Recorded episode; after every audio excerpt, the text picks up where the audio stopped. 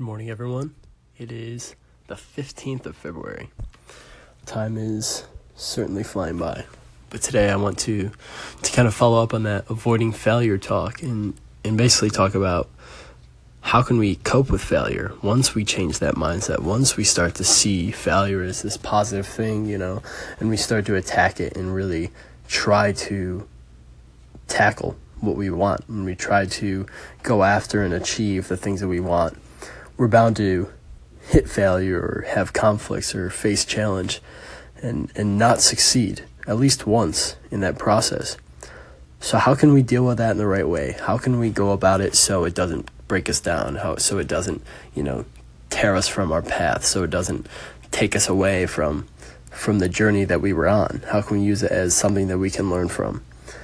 So how can we do this is the question because the way that we've been shaped, the way that we've always grown up, the way that our minds work and have often worked our whole life, you know, it's it's going to be difficult to have this shift, this shift in mindset, this shift in belief that failure is okay, the shift in belief where beforehand maybe failure wasn't the best thing for us, failure wasn't that thing that that was a driver of our success. Rather, it was a thing that told us that we weren't successful. It was a thing that told us that we weren't doing well. So, how can we reshape that? And a lot of it is what I'll say is going to come down to self awareness. And a lot of it that you'll see from so many other people will say comes down to self awareness, which in psychology terms is measured as self regulation. So, your ability to regulate yourself, your ability to reflect, be aware about yourself, and also understand how you are, the way you go about doing certain things, and understand how you process.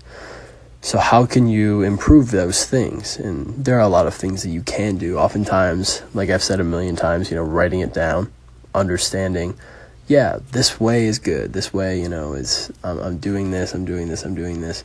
And you reflect on it and you say, oh, I did that thing really well. I didn't. I didn't do that thing well, and why? How, how how do I know that I did this thing well? How do I know that I didn't do this well? And how can I do better next time, whether you did well or whether you didn't do well? How can I improve? How can I learn from the mistakes that I made? How can I learn from the things that I did well? How can I keep those and, and then adapt the things that didn't go so well to do better next time? Writing those things down and taking notes and then reflecting on those notes as well. You know, when you when you go back and look through those things saying, Oh, like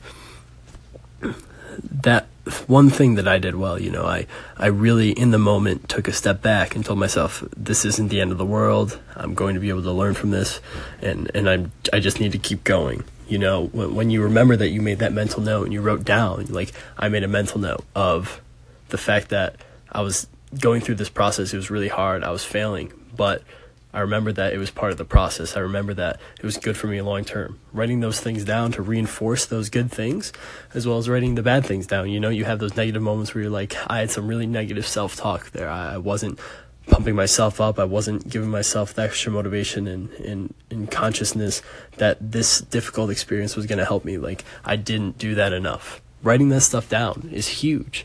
And being able to use that as a tool to fuel us moving forward.